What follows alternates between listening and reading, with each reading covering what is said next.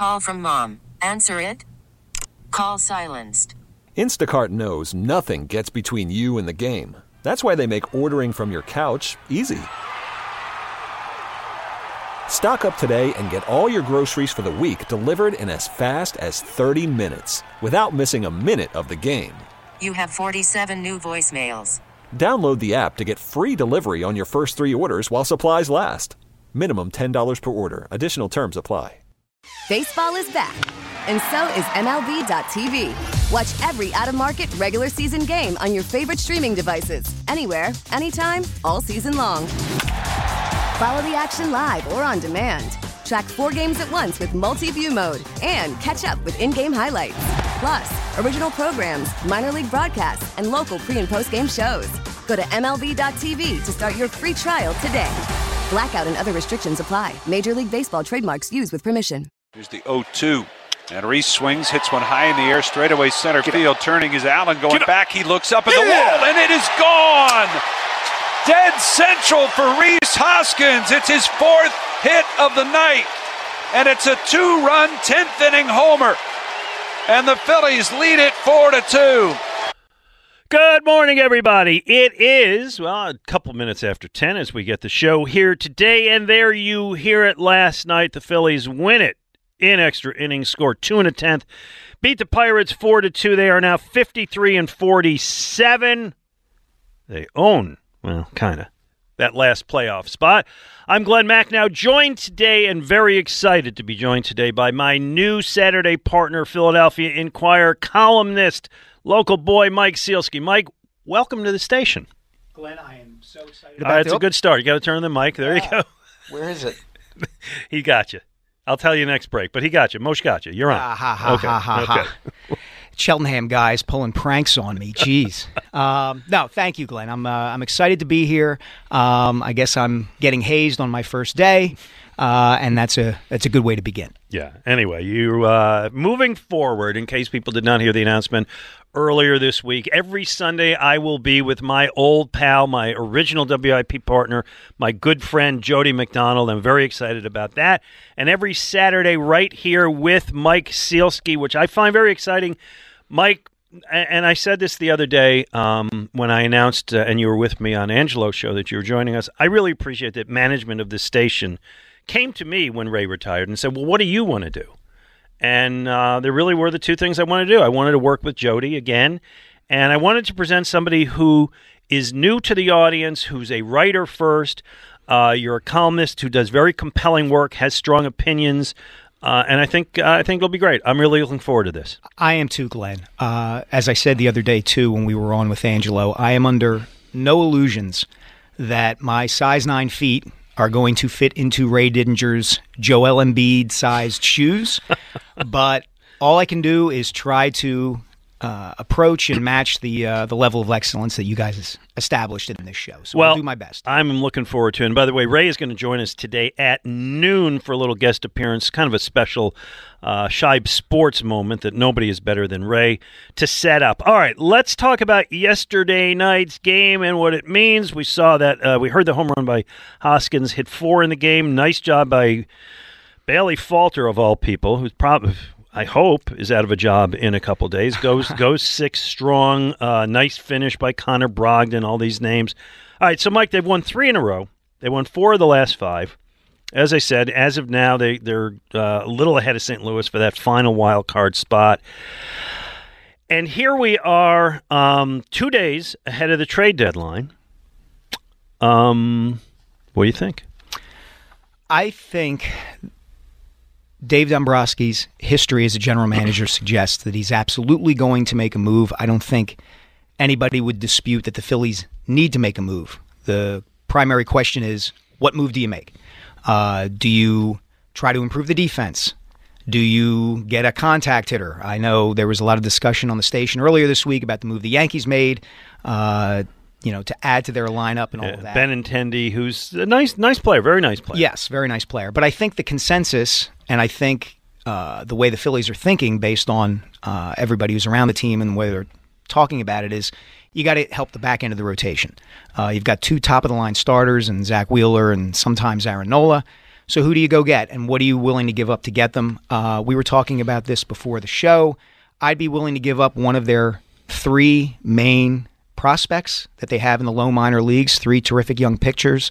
The one I would not be willing to give up, or at least least willing to give up, would be Andrew Painter, uh, who's dominating uh, down at Single A uh, and is 19 and looks like a, a budding star. Okay. But uh, but you've got to do something because you are in the thick of it, and your payroll is through the roof, and the expectation is with this general manager, with the franchise at this position and state it's in right now, you've got to make a move. Yeah, and I think what you said um, about the position the franchise in is is important because they have the two hundred. How much is the payroll this year? Two hundred something million dollar payroll. Yep.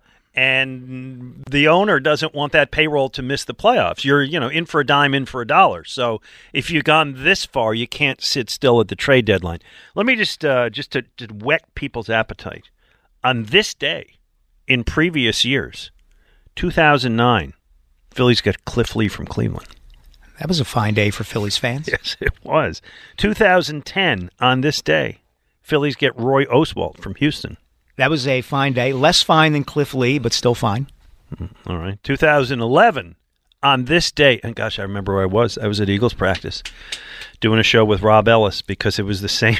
It was the same day the Eagles got Nnamdi Asomugha, and the Phillies got Hunter Pence. correct. And Good game. Let's eat. Yeah, well, it worked for a while. It did. It did work for a while. know. He was a productive player here. He really was. It's um, in a way. I think it's in a way. It's kind of a shame because the the franchise took it started taking its downturn. Yeah. uh, not long after he arrived. God, worst swing I ever saw. Worst fundamental swing I ever saw in a good major league player. And he was a good major league player. All right, we got rumors, we got rumors, we got rumors. First of all, last night, big trade in Major League Baseball, baseball All Star, uh, right hand pitcher Luis Castillo goes from the Reds to the Mariners.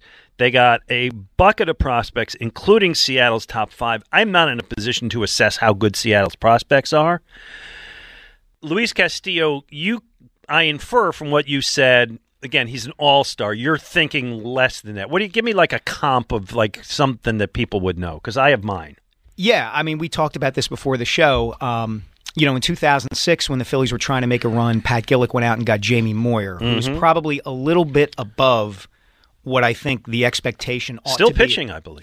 I think he is um, at age 77. Yeah. Um, but that's a little beyond, I think, what people ought to expect from the Phillies at this stage. You know, one name that's um, that's interesting that's being batted around a little bit. My colleague at the Inquirer, Scott Lauber, mentioned this. Noah Syndergaard from the Angels uh, is oh, out there. Man. Once upon a time. Yeah, I would not have put him in that. Once, oh, I, You know, man, I lo- he was with the Mets, so I didn't love him to succeed, but he was so fun to watch. he was a lot of fun to watch. Always know. hurt. Yeah, Thor, right? One of the Yeah, great nick- Oh, nicknames in the baseball. flowing blonde hair and all Um, that. Yeah, but I think you, you got to go. That's kind of the tier you're looking at. Um, and I know you're. I think your name is a perfect uh, kind of analogy for where we are. Fat Joe. Yeah, Fat. Joe Blanton, mm-hmm. bringing another one of those. That's and, and that is what they need. They have the one and the two starter. Um, who's? I mean, I guess we're living with Ranger Suarez. I We're- think you're going to have to. right. Okay, and so if you get four starters, you're okay in the playoffs. Uh, the name that came up a lot last night was John, uh, Jon Heyman put out was Zach Plesac of Cleveland, um, who is is going to cost you a lot. Yeah, he is. And you know, you look at his numbers and the track of his career, you say, why does a guy like that, who's a very solid, respectable pitcher, why is he going to cost a lot? But as you just said, you look at what the Mariners gave up to get Luis Castillo. I believe it was their number one overall prospect, their number three overall prospect, their number five overall prospect. That's the market right now. And if you're the Phillies, if you're Dave Dombrowski, are you really in a position to walk away from having to give up that much to get what you need in the All right. So now? your bottom line is you would give up anybody but Painter. Yes. That's your untouchable. Yes. Okay. My bottom line is I would give a Painter if I can get somebody who I can control for for you know a couple of years.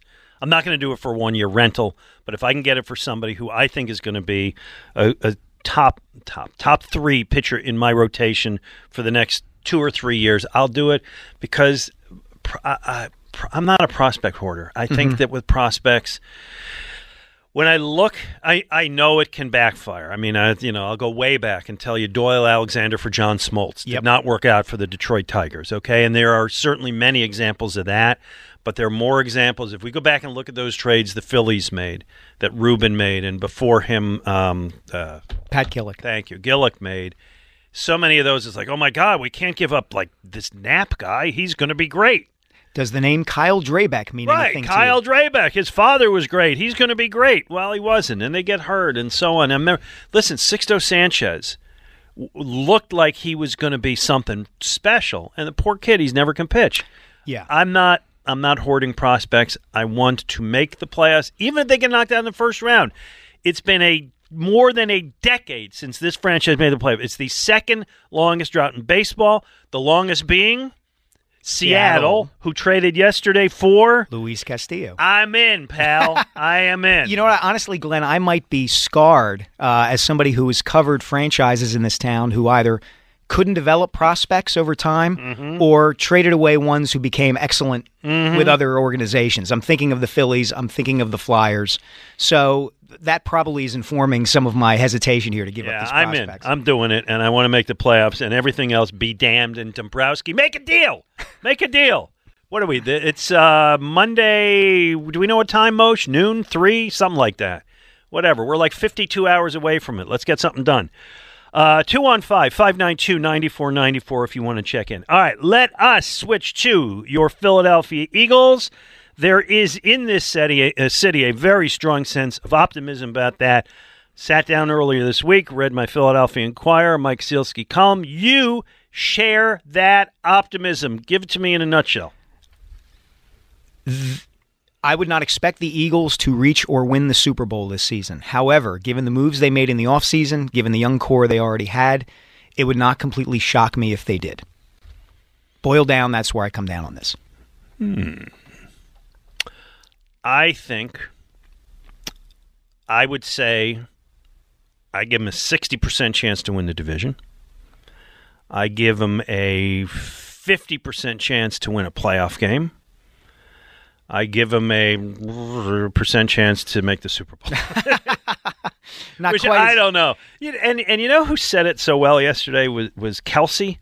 Um, Oh yeah. When he he and by the way, uh, Channel Six uh, did put that dirty word on the air last night. They did. Yeah, I don't think they meant to. Wow. They- they- I don't mean to rat out Channel Six. I like Channel Six. I watch Channel Six, but but they're doing it like Jason Kelce had something to say. He said every time people think we're going to be burp, we're good, and then every time people think we're going to be, and they ran the word, wow. we're bad. Rated R local news. Yeah, I don't think they meant to do that. Anyway, um, however, anyway, the thing with with football more than anything, it's it's a war of attrition, right? Yes. And guys get hurt, and it lo- it looks like a good season can be down. But I think they're gonna be good. I think eleven and six. I know the the over under is nine and a half. Yeah, that's why surpri- is that? That surprises me. I think the doubts and hesitations about Jalen Hurts uh, play into that uh, over under being what it is.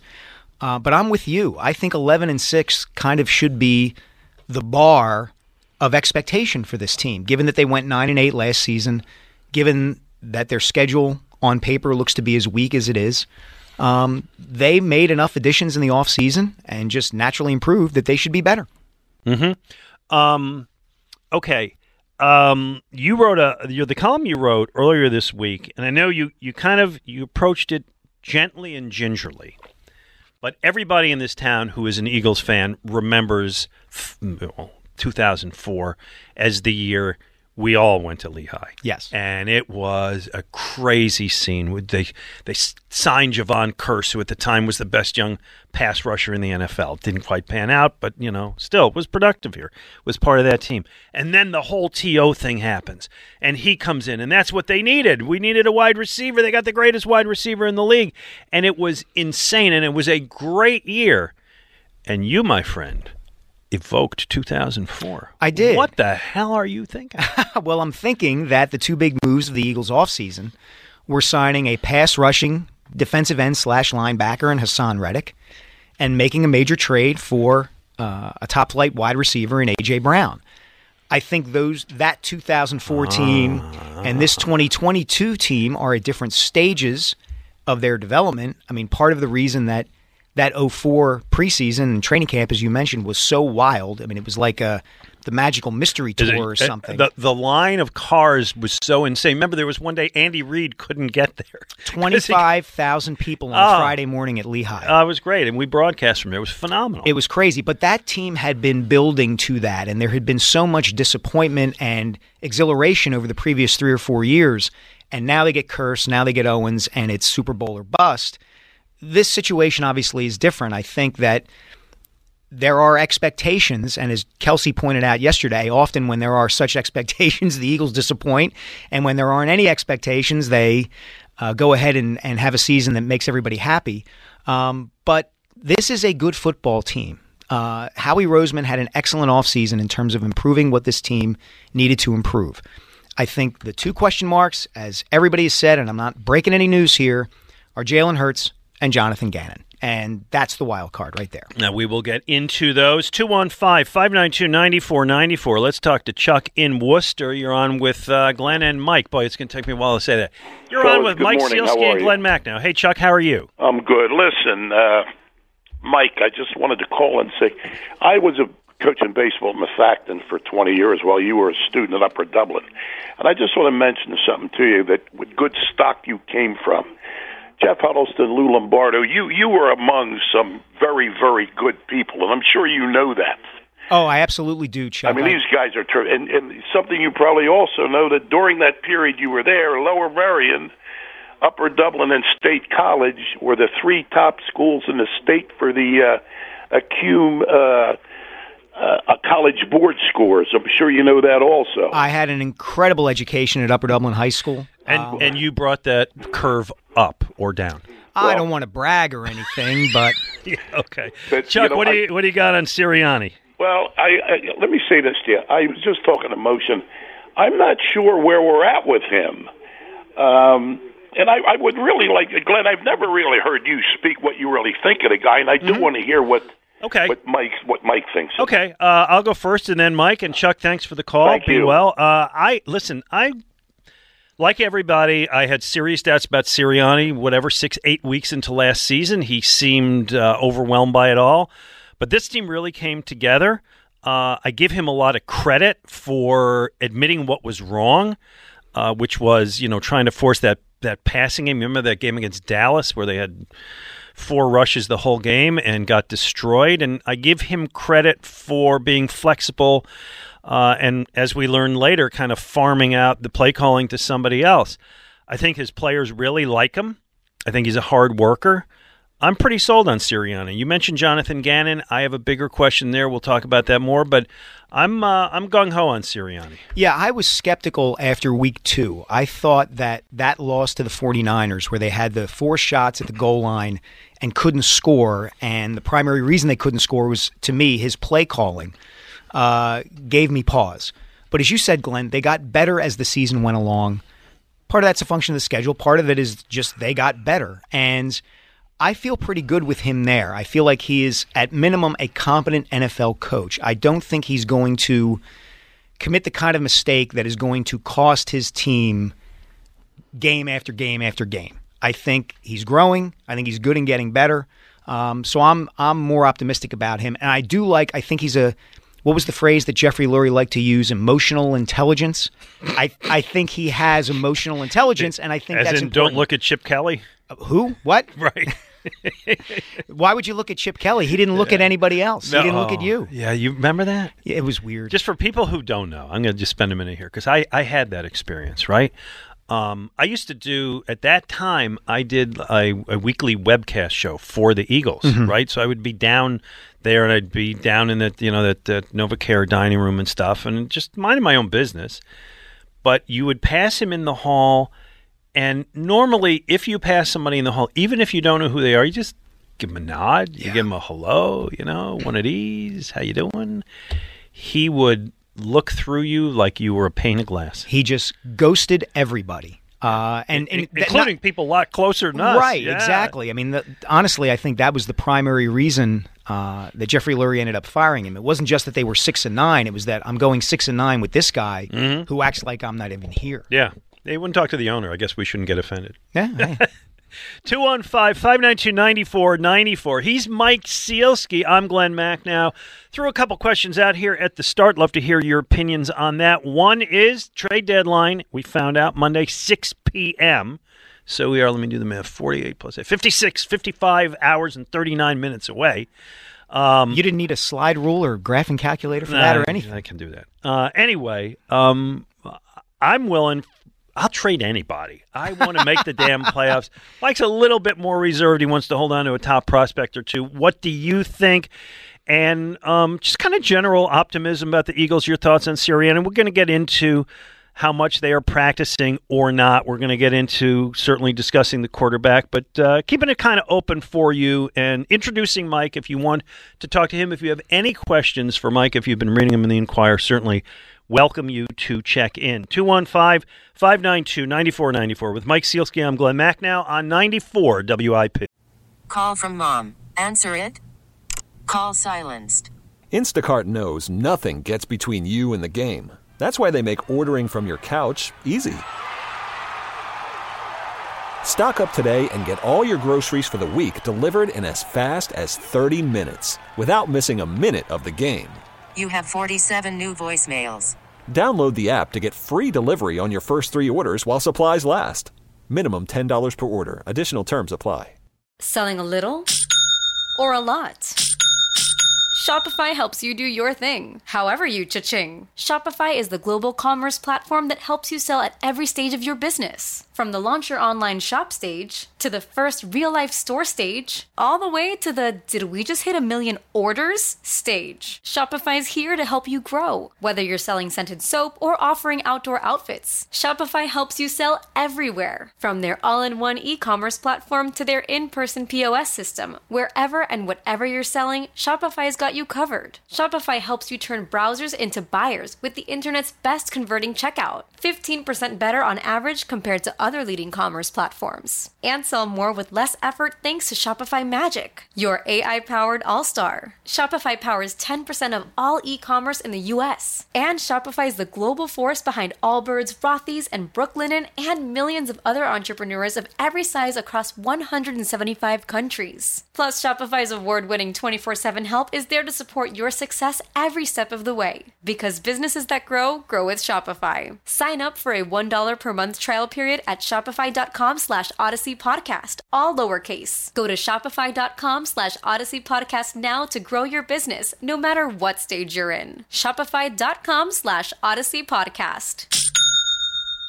Listen to every MLB game live. In the deep left center field, it is high, it is far, it is God. Stream minor league affiliates The Midwest League home run leader. And watch the best baseball highlights and look-ins on MLB Big Inning. MLB At Bat is your all-in-one live baseball subscription for only $3.99 per month. Deep left field. It's going to go. Alvarez ties the game. Subscribe to At Bat within the MLB app today. Major League Baseball trademarks used with permission. The count two and two. The bases are full. Here's the pitch. Swing and a miss. He struck him out. And Jose Alvarado strikes out Gamble, and the Pirates leave the bases loaded. Never a dull moment, Kratzy. Scott Franzke uh, last night. Uh, you had Jose Alvarado returning to have a great second half of the year. Right? Oh, of course. we all did. Hey, by the way, shame on me. I'm sitting here bragging about how good I am at math, and I missed the trade deadline by a whole day. It's not Monday; it's Tuesday. It's Tuesday. This, I always think it's the first, and it's this year. It's the second. It's the Tuesday. Appreciate the caller who corrected that. See that that C plus you got in trigonometry. It's going to come back to haunt you. Did you take trigonometry? Long time ago. Yeah, well, me too. I don't even remember what those all were. Trigonometry, calculus. It's like I took them. I don't think I could do them. My older son is entering sixth grade, and he does math now that I cannot assist him with. That's a big thing. When when your kids start to do homework that you can't help them with is a real turning point. Oh, I'm turning. Let's uh let's talk to Larry in Ridley Park. You're on with uh, Mike and Glenn. Hey, Larry. Hey, Mike, Glenn, how you guys doing? All right. Hi, Larry. Listen, uh, Mike, uh, I think it was right between maybe during spring training that the Phillies and the Pirates had a possibility of a trade for Bryan Reynolds. And at that point, what the Pirates were asking for was Andrew Painters, uh, uh, Abel, and Stott for um, Reynolds. Mm-hmm. So my proposal to you is this: What would it take? And remember, I don't blame you. We're not giving away Andrew Painter. We're not going to do that.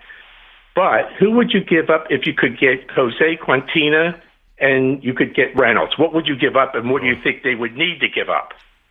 That's a great question, Larry. I, first of all, let me preface this by saying as much as Dave Dombrowski likes to make big moves, all the indications publicly seem to be that he is going to be hesitant to move one of their one or more of their major prospects, right? The three guys at the top who we're looking at here are Andrew Painter, who's 19, and we're not giving him up. We're not giving him up. The the Phillies are not going to give him up. There's Mick Abel, who's 20. Mm-hmm. I would give him up. And then there's Griff McGarry, who's 23. I would give him up. I would think certainly think. Apparently about had McGarry. a good outing last night, by the way. Yes, saw. he Yeah. did. So so th- that's kind of what you're you have to look at here. I uh, for me, Painter is untouchable. Uh, exactly. How about Ops the catcher? What do you think? Do you Oh, think he's oh, Hoppy. Yeah. Oh, Hobby. I'm sorry. Yeah, Thanks that's all for right. correcting me, Glenn. No problem. I would I would be hesitant only because look at JT Real Realmuto now. You got that contract. Yeah, you're not going to move him, but Okay. is he a player in decline? Well, so here's the thing, and he mentioned Bryan Reynolds and Jose Quintana, right? You're not getting both of those guys No. for all of that. Right. The it's a seller's market. There are a lot of teams in the race right now because they added the wild card spot. So the Phillies and the Brewers and the Cardinals and the Giants and there's all of these teams in the race. There are fewer teams that are out of the race, which means there's not a lot of players on the market basic economics, man. They're Yes. they're gonna they're gonna put you in the through the ringer. Um, I think Quintana is a guy you can get, and I think he's the guy who pitched against the Yeah. Phillies last night. Looked good. And how do you describe him before the show? I love myself a good crafty lefty. I did too. Speaking of Jamie Moyer, yes. um, I think if you want Quintana, it's going to cost you two of those prospects. I, mean, Reynolds, forget it. You don't. You can. You can have what it costs for Reynolds. No, and look, at at some level too, if you are the Phillies, and my colleague David Murphy wrote this last week, you kind of have to count on a the reinforcements that presumably you're getting back offensively in Jean Segura first, and then Bryce Harper eventually, mm-hmm. and then you have to hope that everybody's favorite uh, clubhouse interactor with the media, Nick Castellanos, actually starts to hit Mm. because you have invested $100 million in Mhm, him mhm. and you're not paying him to have a 600 OPS. Right. Some indications maybe he's coming out of that. It may be a lost season for him. And, you know, listen, he's got a track record from the past that's pretty good, but Yes. we may not see it. Hey, I wanted to mention one other thing um, that's completely unrelated to all this, but just while it crossed my mind. I don't know if everybody saw yesterday, Mike. I know you did. There was a fire yesterday that destroyed Jim Steaks, man, Yes. down on South and Fourth. Um, Jim Steaks to me is one of the essential cheesesteak spots in this city. It's it's a must stop on South Street. You can argue if it's one of the top five cheesesteak places in the city, that's fine, but it's it's been there since 1975. And I mean, it, it looks like it's a complete loss. They're going to have to start from scratch. It's such a shame. I was I was following that story on social media and some of the local uh, TV news station websites yesterday. You're right, Glenn. It is one of the essential places. There are only four or five of them, Mhm. you know, and everybody can kind of run their names off. Whether you're talking about John's Roast Pork or Dalessandro's, or you know, Oh, the, I think you just named the two best. the, the two best, right? Uh, the I'm two- a John's roast pork you guy. What are you? What, Uh, I'm more of a Dalessandro's Okay, guy. no problem. Um, but Jim's is right up there. Yep. Uh, it's funny. I can remember doing a story years ago about a um, uh, a local uh, documentary film crew that was filming its movie, and it got its idea for the documentary sitting in Jim's Steaks. Oh, yeah? and eating their cheesesteaks, and that and that was where it hit them. So, um, yeah, you just you feel for the owners, you feel for the neighborhood because it's such a fixture. Yeah, there's somebody named, and I don't follow this person, so I don't know who he is, but I give him credit. On Twitter, at Mark Masick tweeted, "This is Philadelphia's version of when Notre Dame Cathedral burned down."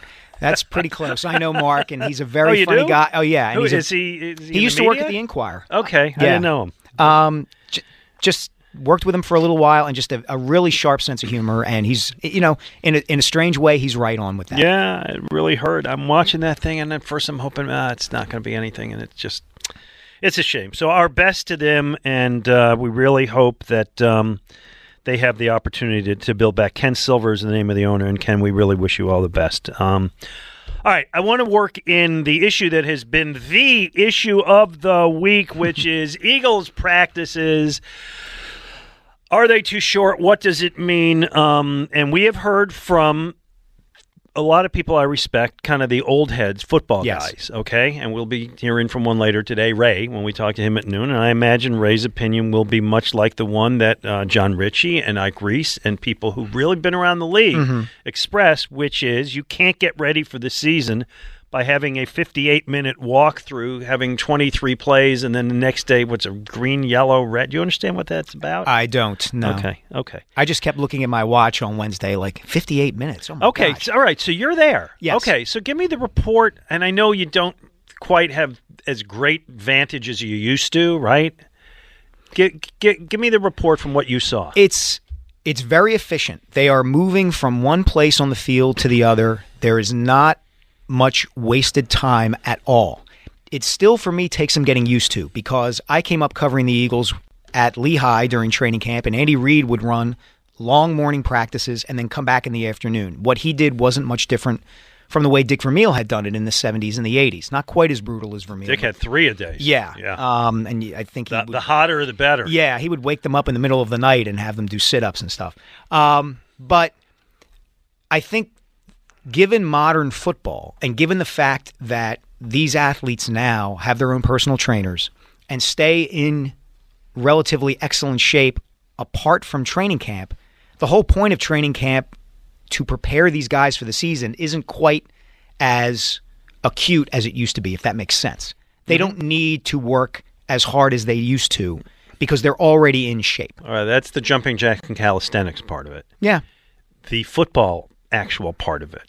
The preparing for plays, the hitting, because you're going to get hit. The building your body into not being in shape, but being in football shape. Are we are we losing that?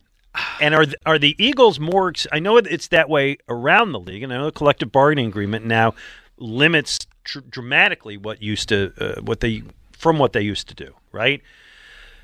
And that's fine, right? We, we I mean, everybody remembers the the horrible Korey Stringer incident. Yes. Nobody wants that again. Okay, so they don't do that, but it almost seems like the Eagles are way in the extreme. It worked for them last year. They had a fairly healthy season, all things considered. Uh, I think more teams are moving this way.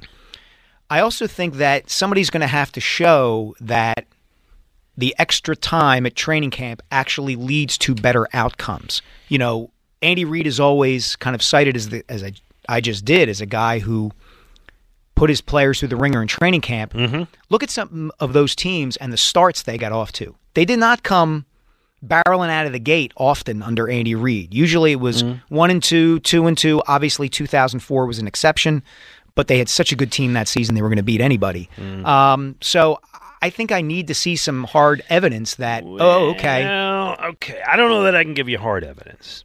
And I know last year Nick was a rookie coach, and I know he had a young quarterback who you know had to kind of learn his way, and I get all of that. But they did start last season two and 5 Mhm. and they did average seventy penalty minutes a game, Mhm. and they did not look prepared in some of those early games. They did not look together early. Again, there are a lot of other circumstances, and still COVID and all that. So I'll give you that. Now I don't want to use last year as an as a absolute indicator, but if they start out this year poorly, and, and I hate to be that, you know, hey, if they lose one of their first three games, this is why. I'm not going to do that. right. Stuff happens.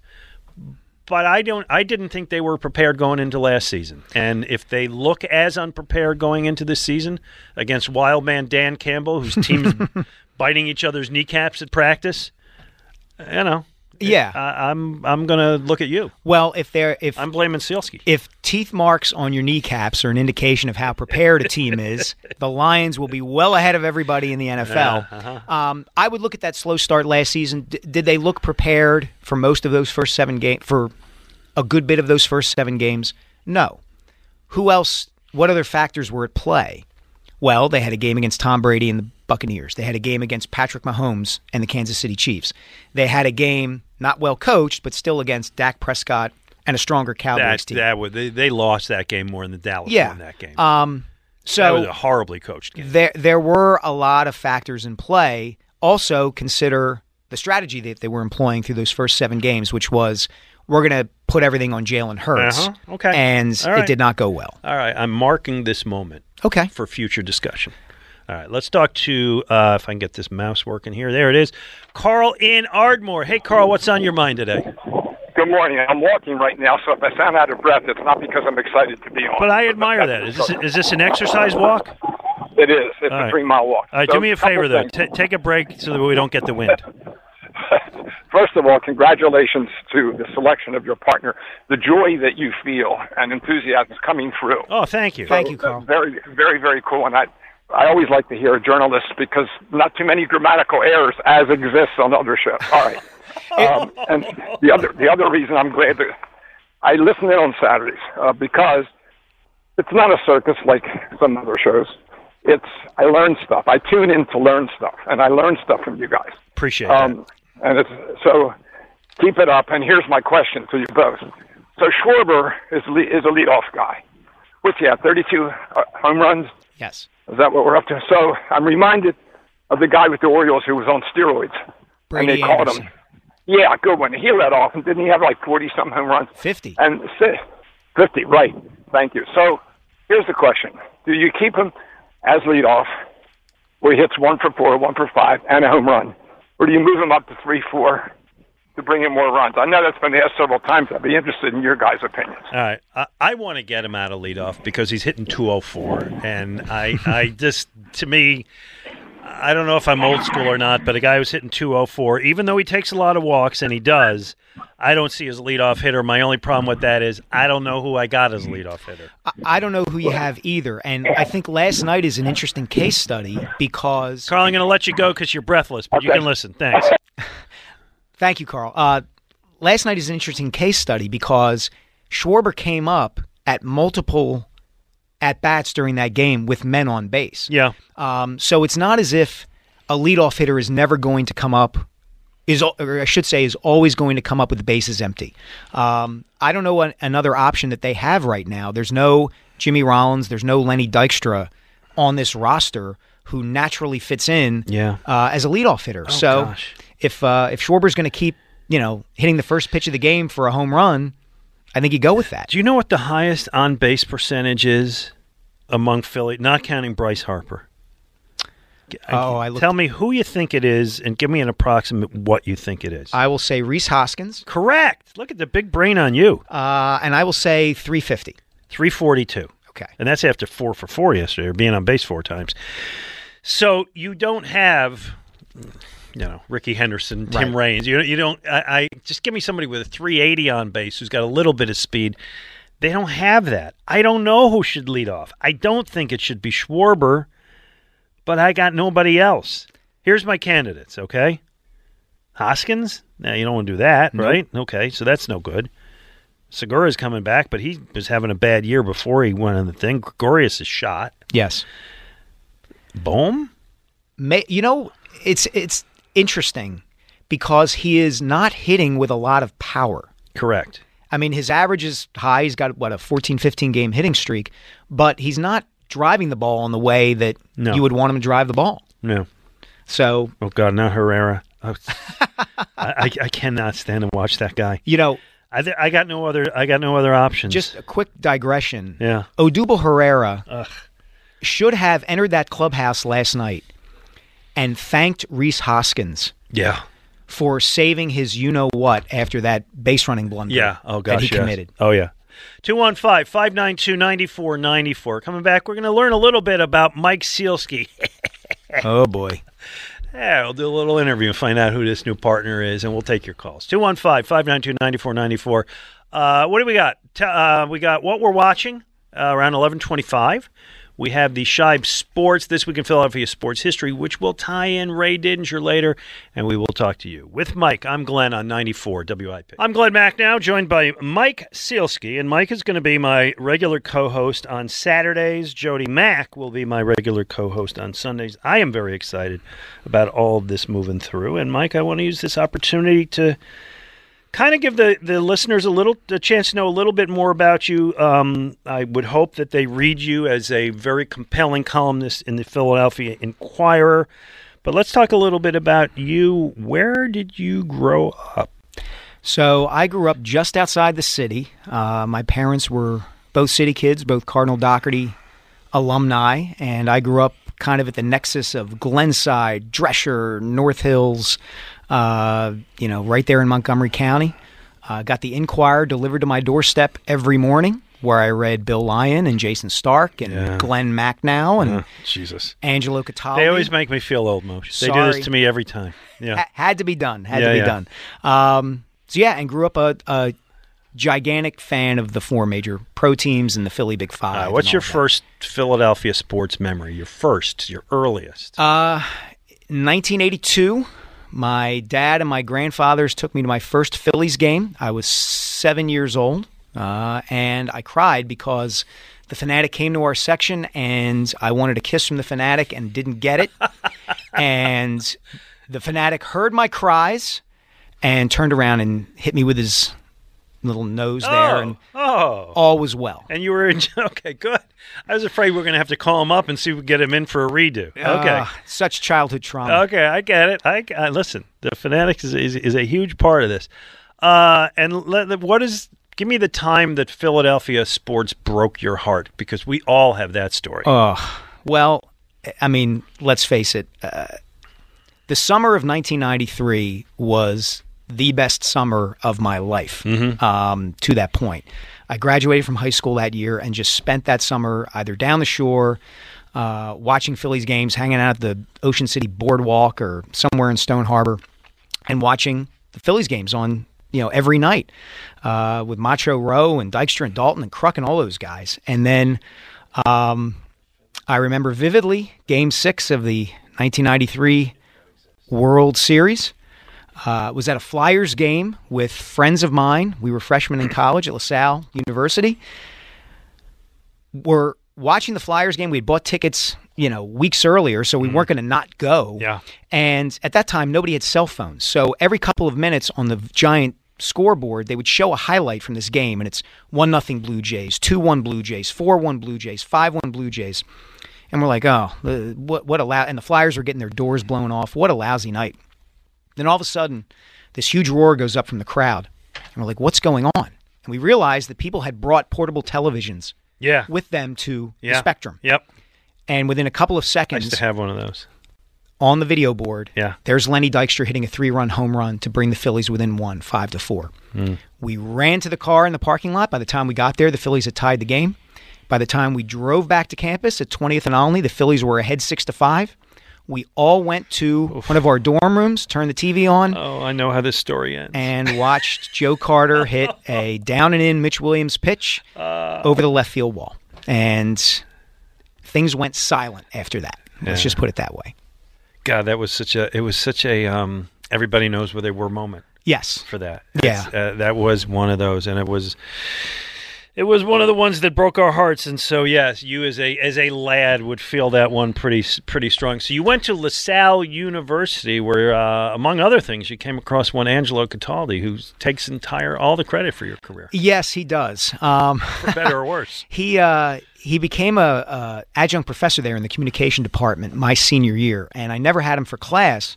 Um, but I got to know him. I was the editor of the student paper. I was writing a sports column, and I wanted to go to grad school. And Angelo had been to Columbia, as he is apt to tell everyone.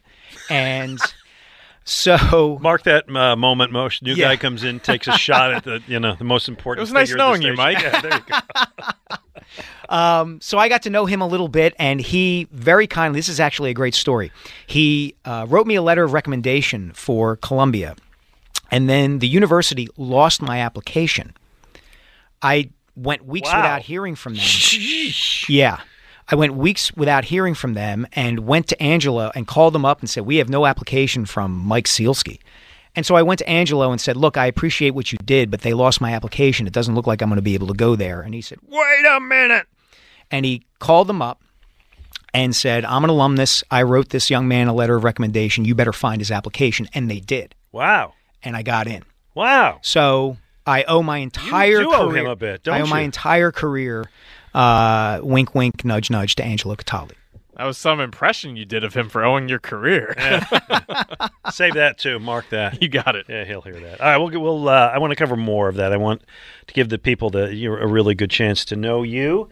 And now, um, let us talk to. Let's go to Chris in Newark. You're on with uh, Mike and Glenn.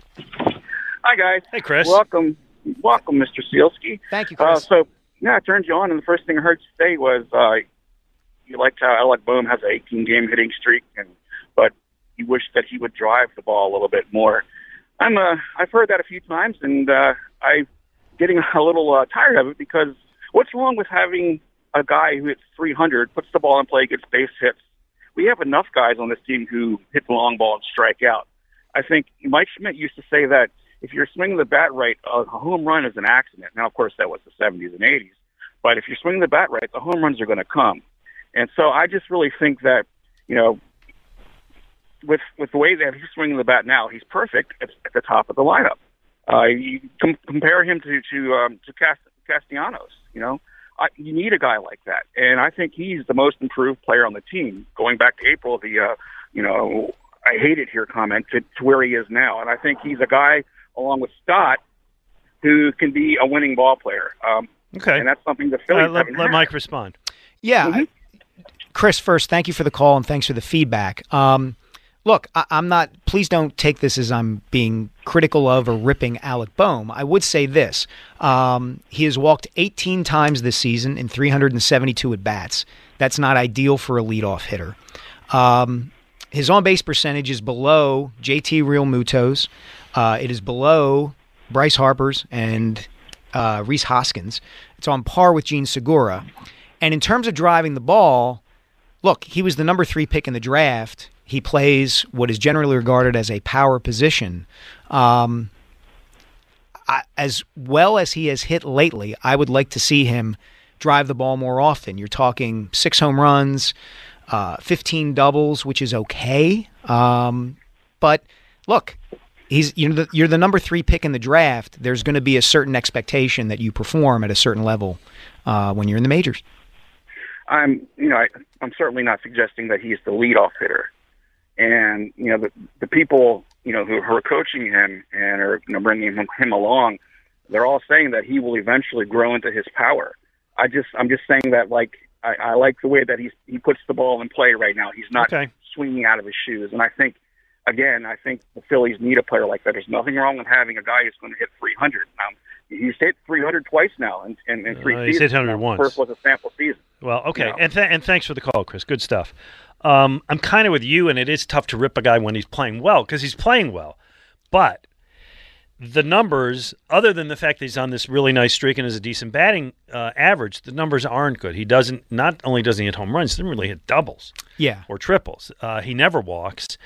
He doesn't steal bases. I know nobody steals bases anymore. And to uh, quote my old partner Ray, he, along with Rhys Hoskins, defensively are the corner, Corner butchers. butchers. And so, if you're going to hit for average, and that's what you're going to do, you better hit 320. And Yeah. that's and and uh, again, he's playing well now, so I don't want to rip him too much, but I don't think he's a cornerstone kind of guy. Yeah, not yet anyway. And look, uh, again, I don't want to be perceived as saying Alec Bohm stinks. He clearly does not stink. Um, but the Phillies don't have a lot of good options at the top of the lineup right now.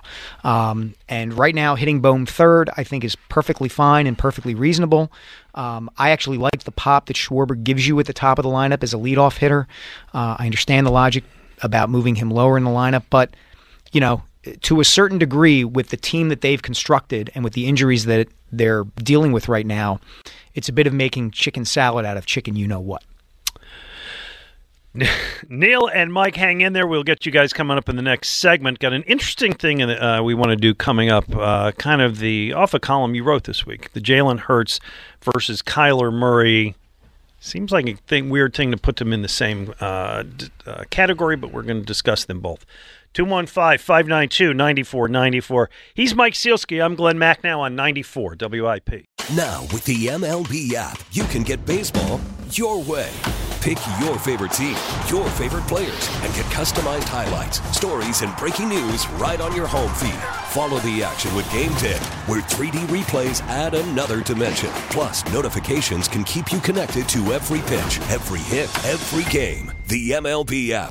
Baseball, your way. Download it now for free from the App Store or Google Play. Blackout and other restrictions apply. Major League Baseball trademarks used with permission.